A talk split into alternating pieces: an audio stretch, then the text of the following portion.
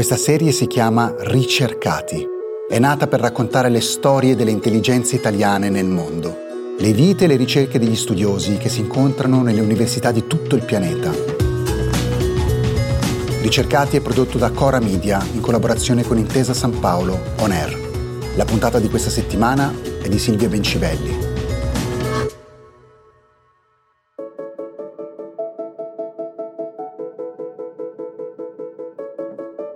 Francesca Biagini, buongiorno, benvenuta tra i nostri ricercati. Grazie, buongiorno a voi. Allora, tu ci rispondi da Monaco, in Germania, e sei una matematica. Sei una matematica un po' particolare, almeno così si evince leggendo il tuo sito. Ti occupi di matematica finanziaria. Ci dici intanto chi sei, con che qualifica la fai, insomma, che roba è? Sì, buongiorno, io sono professore ordinario di matematica applicata all'Università di Monaco di Baviera e durante il mio dottorato mi sono specializzata in matematica finanziaria assicurativa. Questo vuol dire che uno in realtà si specializza in analisi stocastica e probabilità e usa questi due campi fondamentali della matematica per poi studiare e modellizzare alcune caratteristiche sia dei mercati finanziari che di quelli assicurativi. Insomma, tu sei una professoressa di matematica e lavori all'università. Vabbè, quella roba che si chiama matematica applicata, no? Che è quella specie di, così, di ircocervo tra la teoria matematica e la pratica brutale delle nostre vite, insomma, le cose che ci servono e che sostengono la nostra società. Ma davvero esiste una matematica delle assicurazioni? Sì, certo, questa è una, anzi per le assicurazioni la modellizzazione matematica è fondamentale per calcolare i rischi, per calcolare il rischio di portafoglio, per calcolare anche quelli che sono appunto i pagamenti che le persone devono effettuare una volta che concludono un'assicurazione, che si comprano un'assicurazione. Ma che tipo di matematica è? In che cosa assomiglia alla matematica che conosciamo?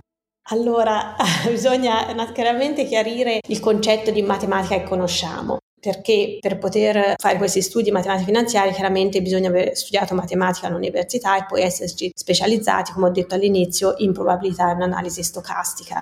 In realtà la matematica finanziaria o la finanza matematica è un'area che spazia dalla teoria veramente più astratta fino alle applicazioni finanziarie, quantitative e numeriche. Quindi è veramente un campo, un'area in cui c'è spazio, un ampio spazio, sia per chi si interessa più degli aspetti teoretici, sia per chi invece si interessa più degli aspetti pratici. Insomma, ci stiamo allontanando dal cliché del matematico con la testa tra le nuvole. Quando è nata questa matematica? È sempre esistita, diciamo, nel Novecento, da quando esiste la grande finanza? Come sono funzionate le cose?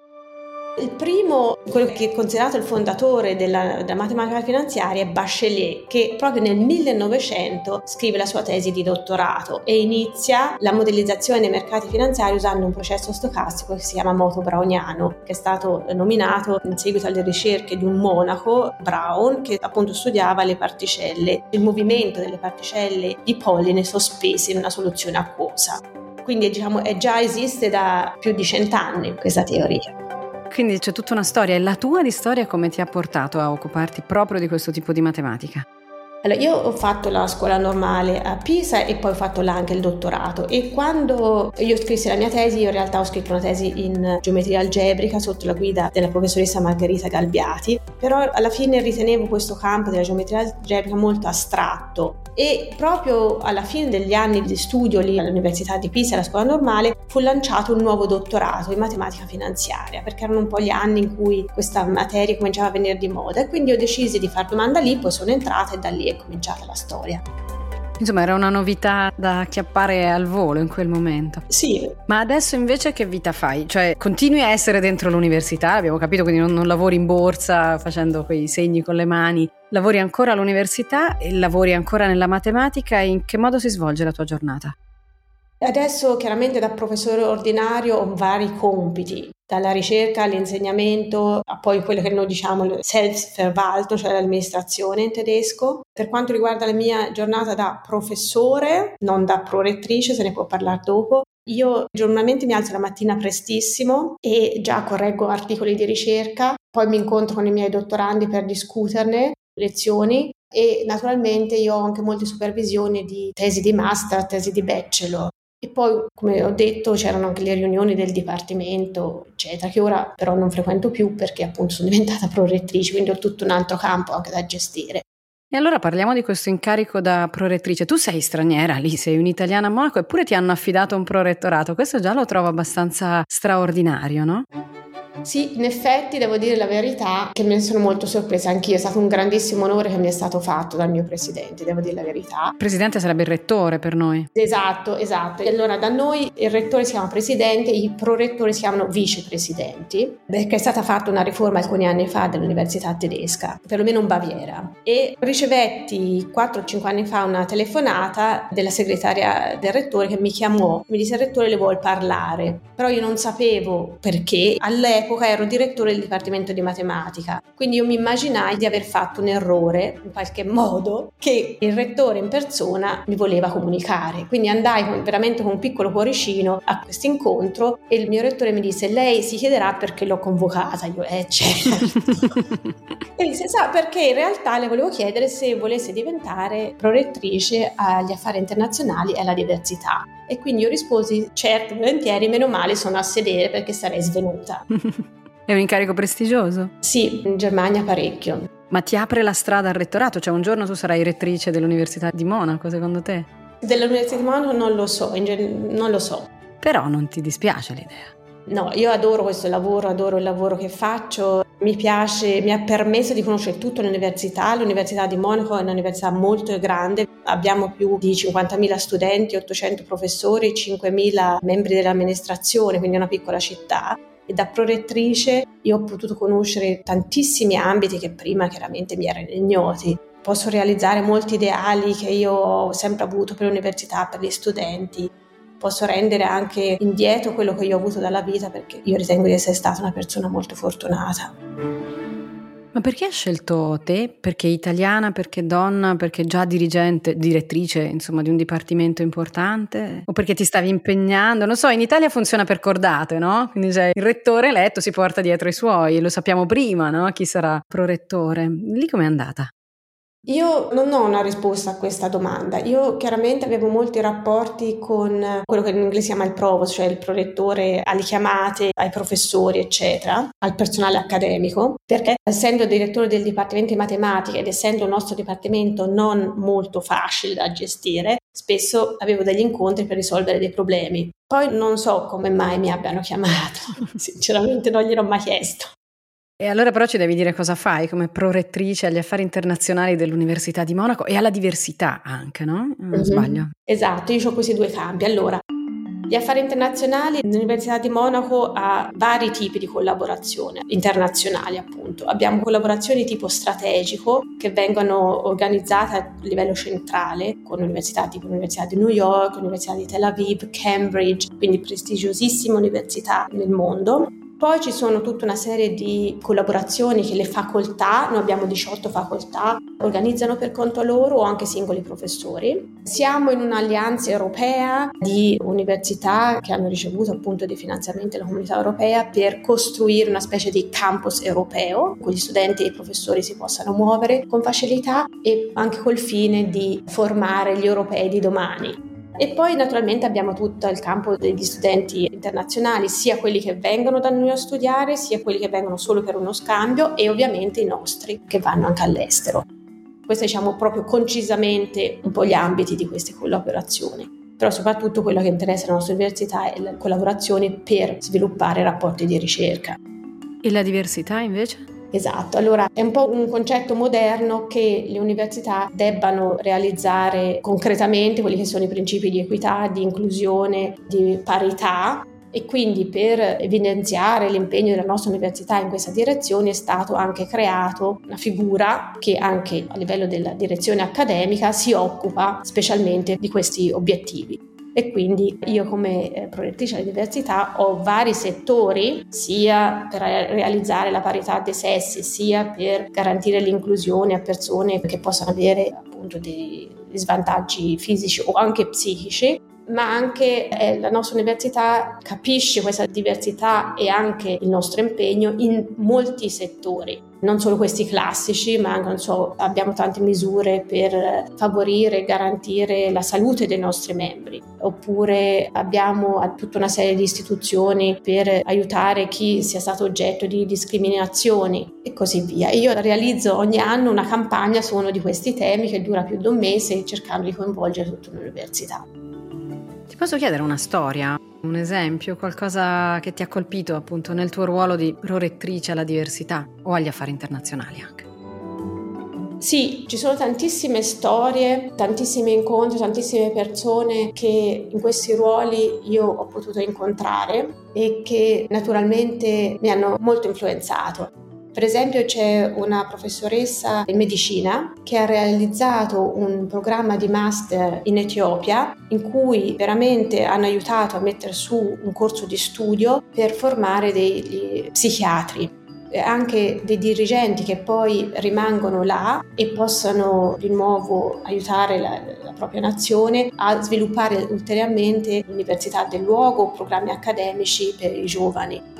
Bisogna pensare che in questi territori l'assistenza sanitaria è veramente carente e questa professoressa è pure madre di tre figli, ha un posto di rilievo anche alla nostra clinica psichiatrica e ha trovato pure il tempo di organizzare questo programma in Africa. Tu adesso sei cittadina tedesca? Anche sì. Hai la doppia nazionalità, hai anche un sì. po' d'accento tedesco a volte, è abbastanza Dici? buffo. Sì. Pensavo davvero solo un accento pistoiese. Ecco, i due accenti si mescolano. Quindi tu da Pistoia sei arrivata a Monaco, ci hai già raccontato di essere passata da Pisa, di aver fatto tutta la tua carriera di studentessa in normale, un posto peraltro molto particolare, non un'università normale di quelle italiane. Come sei finita lì a Monaco? Com'è che sei diventata tedesca da pistoiese che eri e che continui a essere? Anche questa è una storia abbastanza divertente perché io collaboravo con un professore norvegese, Bert Oxenda, con cui ho scritto anche un libro sul Fractional Brownian Motion, che è appunto un'evoluzione di quel Brownian Motion che, di cui parlavo all'inizio. E quindi quando mi trovavo là, in queste varie visite all'Università di Oslo, ho conosciuto mio marito, che è anche lui professore adesso qui, che all'epoca faceva il dottorato lì all'Università di Oslo e volevamo trovare un posto per fondare la nostra famiglia. Anche un giorno all'Università di Oslo, e qui la storia varia a seconda di chi la racconta, mio marito dice che io trovai un fogliettino appeso nella lavagna, io dico sempre che mio marito trovò un fogliettino appeso nella lavagna, comunque di fatto uno di noi trovò un annuncio minuscolo su una lavagna di Oslo che appunto reclamizzava una posizione da professore all'Università di Monaco. Una, però voi eravate due. Sì, esatto, infatti. La... Ma lui è norvegese? No, lui è tedesco. Ah, ecco. Però ha studiato in Norvegia. E comunque io feci domanda e mi presero. Mi presero da associato e poi ho avuto la fortuna che l'ordinario che aveva la posizione se ne andò, tornò in Svizzera e io in quel momento avevo già una chiamata all'Università di Hannover e quindi potei fare domanda, altrimenti sarebbe stato proibito nelle università tedesche per questo posto da ordinario nella mia stessa università. E lui ti ha seguito a Monaco? E poi mio marito poté seguirmi a Monaco e anche lui diventò professore un paio d'anni dopo e quindi ci siamo potuti riunire. Quindi adesso la tua famiglia è a Monaco? Sì. E come si vive a Monaco? Monaco è una città bellissima, una città sicura, verde, elegante, quindi anche da italiana ci si vive bene. Ci si può mangiare anche benissimo italiano, davvero italiano. E sono tanti gli italiani a Monaco, mi sa. Sì. C'è una bella comunità dentro l'università e anche fuori. Sì, allora gli italiani da noi sono la terza comunità più grande, dopo chiaramente gli austriaci che sono qui accanto e, e gli studenti cinesi e poi ci sono tantissimi italiani che lavorano in tutti i settori. Senti, eh, facciamo un po' un confronto tra università. Vabbè, tu hai fatto la normale, quindi non hai fatto un'università di massa, hai fatto un'università d'elite, un'università in cui eravate... Quanti eravate a matematica in normale il tuo anno? Allora, di ragazzi c'ero solo io e quell'anno eravamo però in tanti matematici, mi sembra si fosse in sette. Sette tanti matematici. Tanti, sì, però diciamo io ho fatto parallelamente a scuola normale e l'università di Pisa perché questa è una condizione per farla normale. Certo, però comunque non è una classe molto numerosa, anche quella di matematica, no? Si parla di poche decine di studenti ogni sì. anno. Mm. Quindi comunque hai fatto il meglio dell'università italiana probabilmente. E però adesso che sei a Monaco, guardandola a distanza, l'università italiana come ti sembra? Allora, devo dire che io chiaramente, stando qua adesso contatti diretti con l'Università Italiana, eccetto le collaborazioni che abbiamo, l'organizzazione di workshop così, però non ho dei contatti diretti adesso con l'amministrazione o come, non so esattamente come si svolgano i concorsi o in generale gli affari adesso. Io posso solo dire per mia esperienza che se mi capita uno studente italiano che vuole fare il dottorato da me, generalmente me lo piglio perché sono veramente qualificati e poi ci portano sempre anche il cuore in tutte le cose che fanno. Ci mettono il cuore e quindi questo è un grandissimo vantaggio. In generale, quando io ero all'Università Italiana, ma si parla ormai di quasi, non so, 17 anni fa, ho sempre ritenuto che ci fossero troppi pochi posti, troppe poche chance per le persone che veramente se lo meritano. Non so se sia cambiato questo, però la preparazione dell'università italiana è ancora ottima. E da prorettrice alla diversità, pensi di avere qualcosa da annotare adesso all'università italiana? Anche questo non posso dire niente perché non ne conosco abbastanza, sarebbe un giudizio non fondato sui fatti, da buona matematica non, non ti esponi. Non mi espongo, no. E allora l'ultima è la domanda delle 100 pistole, dove pensi che sarà il tuo futuro? Immagino lì a questo punto, però dimmelo te. Già, il futuro è sempre una cosa un po' imprescrutabile. Io sinceramente mi sono trovata benissimo all'università tedesca, corrisponde anche un po' ai miei ideali e un po' al mio modo di lavorare, quindi estremamente efficiente. e anche, devo dire, quello che a me è sempre piaciuto all'università tedesca è questo essere improntato all'eccellenza ad ogni costo. Non so se di nuovo è un'attitudine dell'Università di Monaco oppure se questa sia un'attitudine generale, però in quelle che io ho potuto conoscere lo è. Quindi è più probabile che tu resti lì piuttosto che tu ritorni tra Pistoia e Pisa al momento. Penso di sì. Al momento penso di sì, anche perché la mia famiglia è qui. Ho anche un, un figliuolo, come si dice in toscano. Che parla tedesco e che sarà tedesco anche da grande, probabilmente, no? Sì, però parla anche toscano. Pensa che quando aveva quattro anni una volta avevo costretto ad andare in città e lui non ci voleva andare. Che quando alla fine di questa visita della città mi guarda e mi dice ecco siamo stati in città e un c'è servito punto. Che tradotto vuol dire non c'è nemmeno servito.